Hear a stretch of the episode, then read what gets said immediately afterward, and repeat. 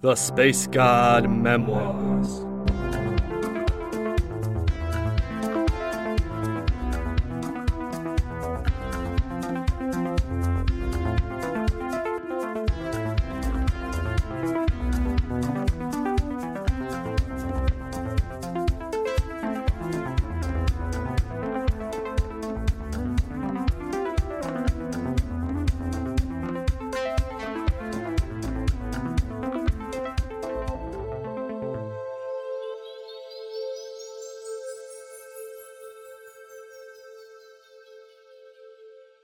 Season 2, Episode 24.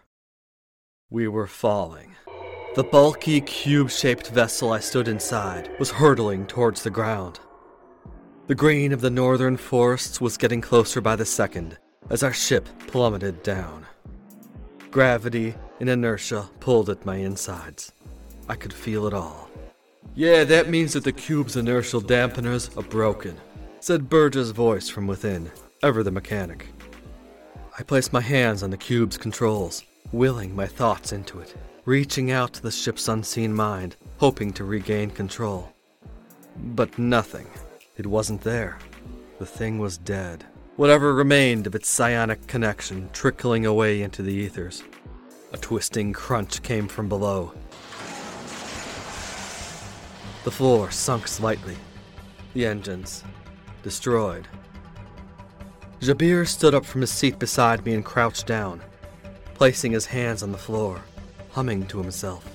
A flow of Atra ran from his reptilian form into the ship's innards below. I was about to ask him what he was doing, but was distracted by movement from out of the view window.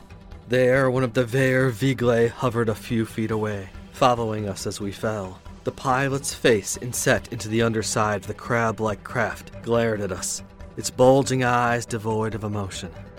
"We need to evacuate," stated Xerathra from behind me, her voice raised. "Head for the octahedron." I could see Demania following Z to the back end of the ship, towards the docking area.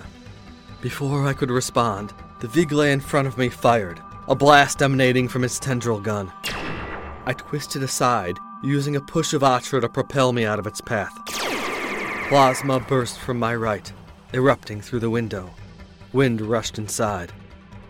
I latched onto the nearby pilot's seat, feeling the air gusting around, pulling at me.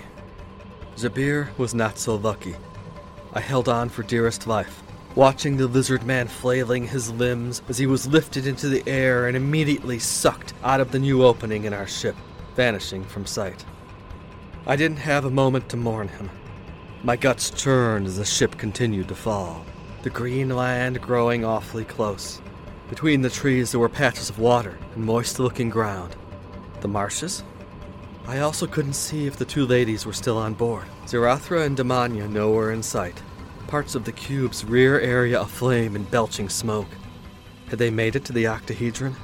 I had no way of knowing, and probably no way to easily reach either of them now. All of my friends were gone. The ship was totally scragged. And I was about to be totally scragged too if I didn't find a way out. The sound of another blast came from outside. The cube had been shot again. I felt the whole cabin lurch, then thrust rapidly forward. I honestly might have been freaking out if I had been in any normal frame of mind. But after that whole past life ordeal, I wasn't even sure if I could freak out anymore. At that moment I was feeling less like Kef and more like Garvel Thread, that badass robot slayer, nerves of steel. Thus, I calmly held onto the secure pilot's chair while the ship plummeted, the last blast causing it to spin through the air as it rapidly descended. The air whistling through the exposed interior, the land appearing through the window and then vanishing again as the cube turned in its fall. I knew I had one chance to make it through this, and I had to do it right. Nobody here to save me now. I couldn't survive in the cube. Burgess' instant calculations told me that at this rate of fall, my chance of living was minuscule. I had to jump at the right time. One glance out the window and I could see the trees in detail, their rubbery branches visible now, sticking up out of the watery landscape of the northern marshes. A low-lying veil of green and blue pools split by floating masses of dirt and spongy vegetation. In seconds, this cube would crash into them. I let my remaining fears go. Then I let my grip go, pushing myself off the captain's chair and towards the hole in the ship, waiting an instant until I could see the orange-tinted clouds above. The air whooshed. I careened out of the hole, using my Atra to guide my course as I directed it to spin in a field around me, just like the lessons. For an instant I hung in the skies, my Atric field keeping me aloft. Beneath me the cube craft fell, smoke pouring from it as it dropped towards the low-lying vale where the Grenadrian marshes lay. Then gravity overcame the strength of my meager resources, and I too began to fall. My attention was pulled away from the cube's fate and towards my own.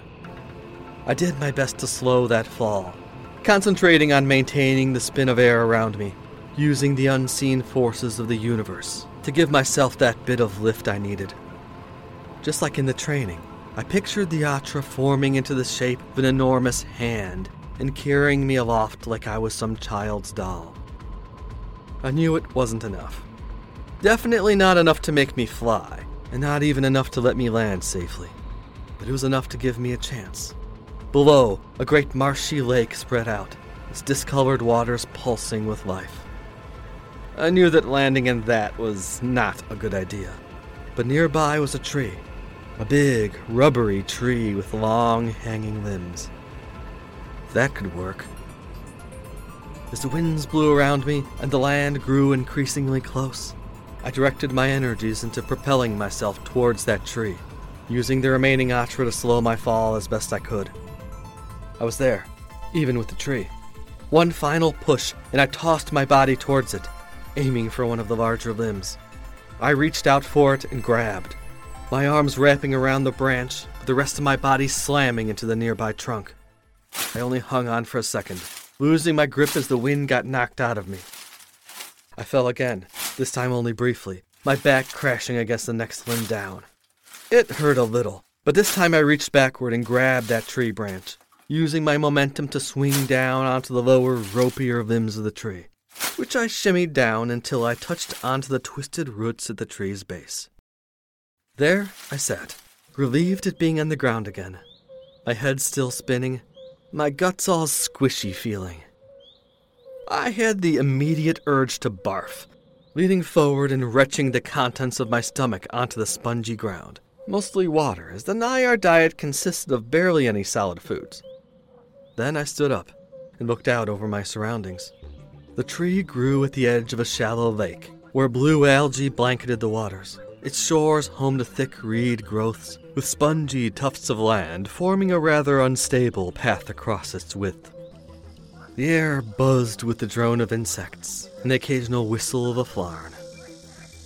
Yep, these were the Ganadrian marshes, just north of the Hernal Woods and south of the continental chasm that I had flown over so easily during my last trip here.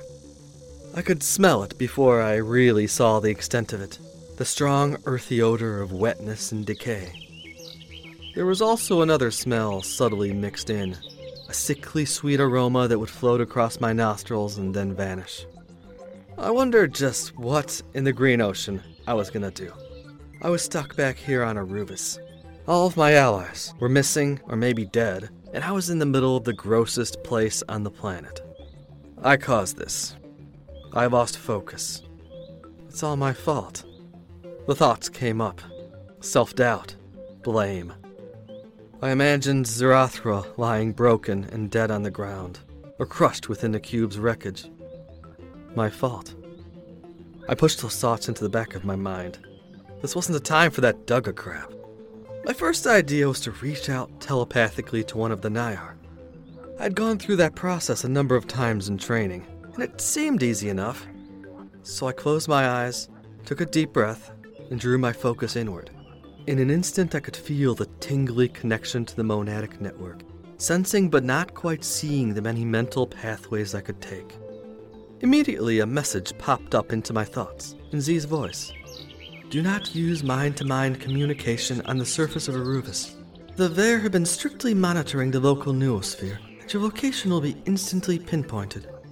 Scrag that, I supposed. Just like on Gaxonal 4, where we had to establish a direct communication to reach our fleet. All this nice stuff, and we couldn't even use it. I shrugged, turning my focus outward, to the swampy morass around me.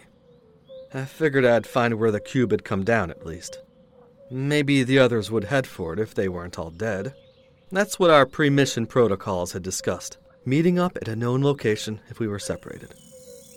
The area ahead of me was way too overgrown to actually see the cube, big as it may have been. But the moment I thought of it, a little notice popped up in my head. 2,678 meters to crash site, chirped a thought that wasn't my own. Great visual waypoint. Sure, I answered back with a thought of my own. Then it showed up, a clear red arrow in the distance, pointing through the reeds and trees. Just an overlay in my visual field, I realized. Not an actual physical arrow. Convenient. Standing up from the tree, I got to my feet and took a step towards where the arrow pointed, which was just on the other side of that big lake, a few kilometers away. I took my first step onto the spongy, soft, moss-covered ground, a bit wobbly under my feet. I began my trip down a muddy path that rose just above the water, delving fully into the swampland. Everywhere there was life, from the soft and fuzzy moss that carpeted the ground to the many varieties of plants that grew just about everywhere they could. I saw pitcher-shaped plants that stood as tall as men and exuded that aforementioned sickly sweet smell in the form of a nectar that coalesced at the bottom of their pitchers. Flies as big as my fist were buzzing and swarming around these. As I drew closer, I could see some on the insides of the pitchers too, getting stuck to the walls as they were lured in by the smell that seemed to so intoxicate them. Happily, the aroma had no such appeal for me. More varieties of vegetation clung to the sides of the pools, from fleshy-looking ear-shaped fungi to bulbous growths that pulsed in or out as I walked by, as if breathing. From the hair-like mosses that clung to every tree to those green slugs that crawled slowly across the ground, the marshes were alive. I had been through here before. This had never been a nice place, the metaphorical armpit of Aruvis. The swamps had been dangerous, yes, with grabber vines aplenty, nasty amphibians that would bite a Reuven's leg off, and whatever. But as I continued to walk, there was something different about them now, a vitality that had never quite been there before, a grotesque and twitching livingness to it all. About half the plants were of the animate variety, their leaves twisting gently to follow the light. I made sure to keep well clear of certain trees, the ones with masses of serpentine vines wrapped around them. These too moved as I passed, reaching not for the sunlight, but for me. Up in one of them I spotted a Reuven figure, hanging from its neck, swinging as the vines moved. A corpse. An old one. Not one of my companions, but someone who had died here a while back, their body now drained of its fluids and hanging like some desiccated prune, black with mold. The whole place made my skin feel crawly, like all that fragrant air somehow contained tiny organisms that would get under my skin and make me part of the marsh, where I would twitch and vegetate forever. I paused in the midst of my walk, where the swamp grew a tad drier, the sloshy waters giving way to a small grove of limpid trees. Destination within visual range, 510 meters away, stated the mental prodding from the monad. I spotted a straight-angled shape through a gap in those trees. A few steps past them and the cube came into view, or rather the half of it that I could see. The ship stuck halfway out of the marshes, looking like it had sunk a good way into the soft ground upon impact, its silvery surface reflecting the sunlight, several tears upon its hull. The area surrounding the house-sized transport was littered with dislodged mud, shredded vegetation, and splattered water. I briefly attempted to reach out to the cube's computer mind again, but it was totally dead, just like before. Again, looking at the broken starship, I felt like a scragging idiot. I had dropped stealth.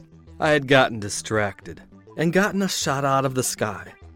There was a darkness welling up inside, wanting to emerge, self-hating and self-pitying all at once. No, I didn't let it. First, I had to focus on not being stuck in a goddamn swamp. I began heading for the cube, skipping across the drier segments of land until I was right up to the thing's hull. The visible part of the wall rose up 3 meters above the muck, but I found an easy handhold where the hull had cracked during the fall. Seconds later, and I had hoisted myself up onto its flat roof. Both Rayleigh and Burge from within agreed that this thing wasn't going to be submerging into the swamp anytime soon. Thus, it was as good a place as any to rest and wait. During our training, we had discussed protocols for being separated. The idea was to find a secure location everyone knew about and give the others a chance to find you. This was probably my best bet for that. I plopped myself down on the edge of the cube's wall, looking out over the marshes. My only concern was that the Veyr might be able to find it too. Hopefully I could scrounge up enough Atra in my system to go unseen if that was the case. But right then I was exhausted, all my reserves emptied by that crazy sky jump. The sun was starting to go down in the north skies, less than an hour from setting. An orange light spread over the marshes, causing the trees, shrubs, and moss to flicker as it touched on them. The grassy mounds sticking up out of the water would periodically undulate, letting loose throaty hisses almost as if they were talking. It would soon be night, and I was glad I was up here and not down there among all that crawliness. Yeah, these swamps had changed. Become more alive, more aware. Was this the work of the Veyr?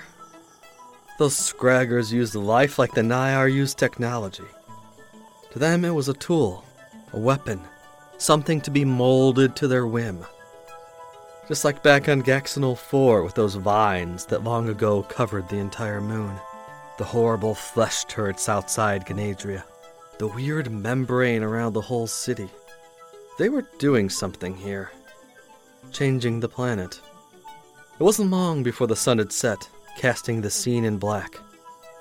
I stepped towards the center of the fallen cube ship and leaned my back against a segment that stuck up, dislodged in the fall.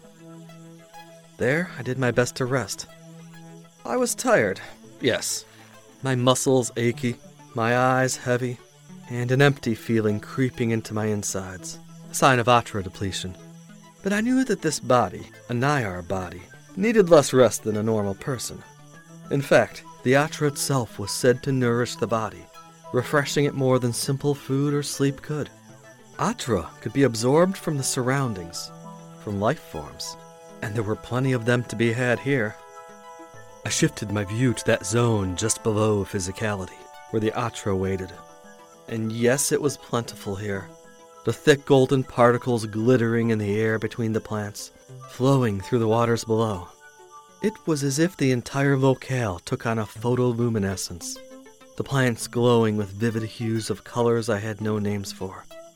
Swampy gases hovered over the pools, shining their own pallid Atric light.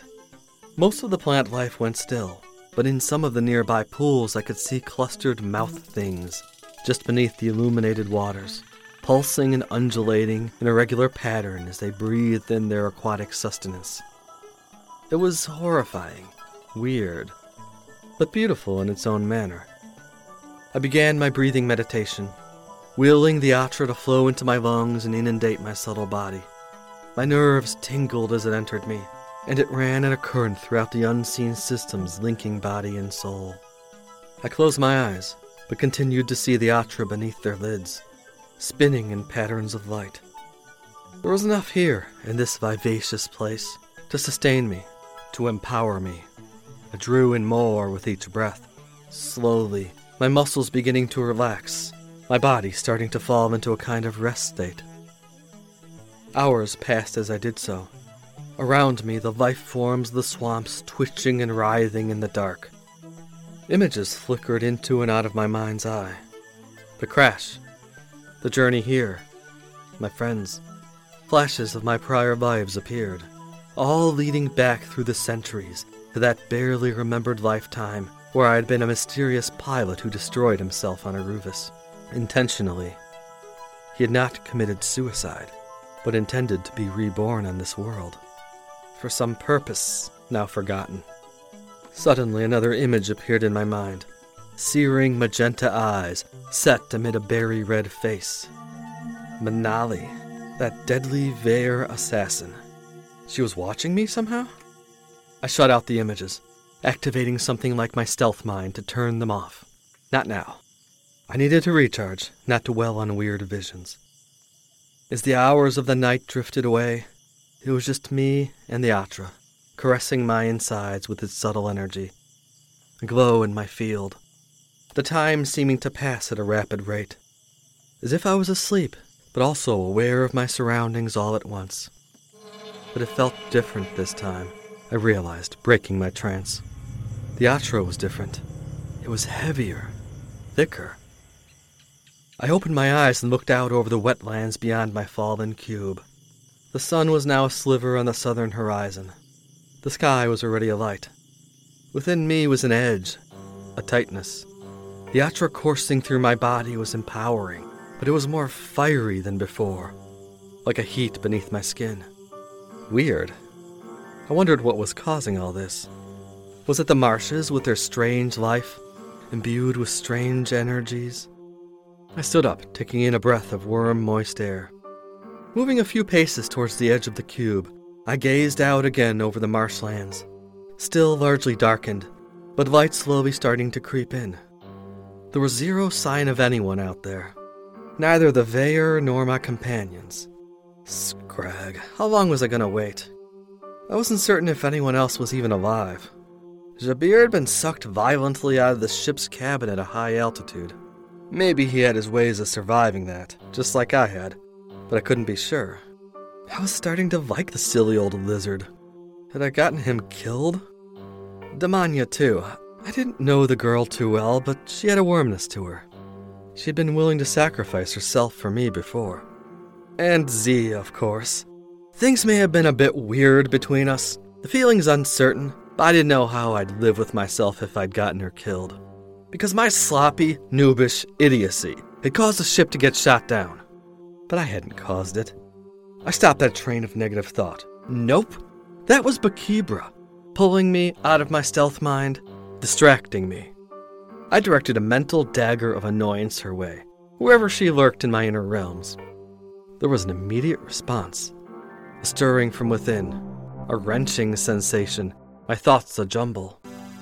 Then Bakibra was standing there opposite me, on the roof of the cube. Her bronzed armor contrasted against the swampy scene, shining golden in the growing sunlight. The knight, standing there as clear as in the flesh, wore a sour expression on her face. She glared at me as she stepped forward, a sharp steel sword in her hands.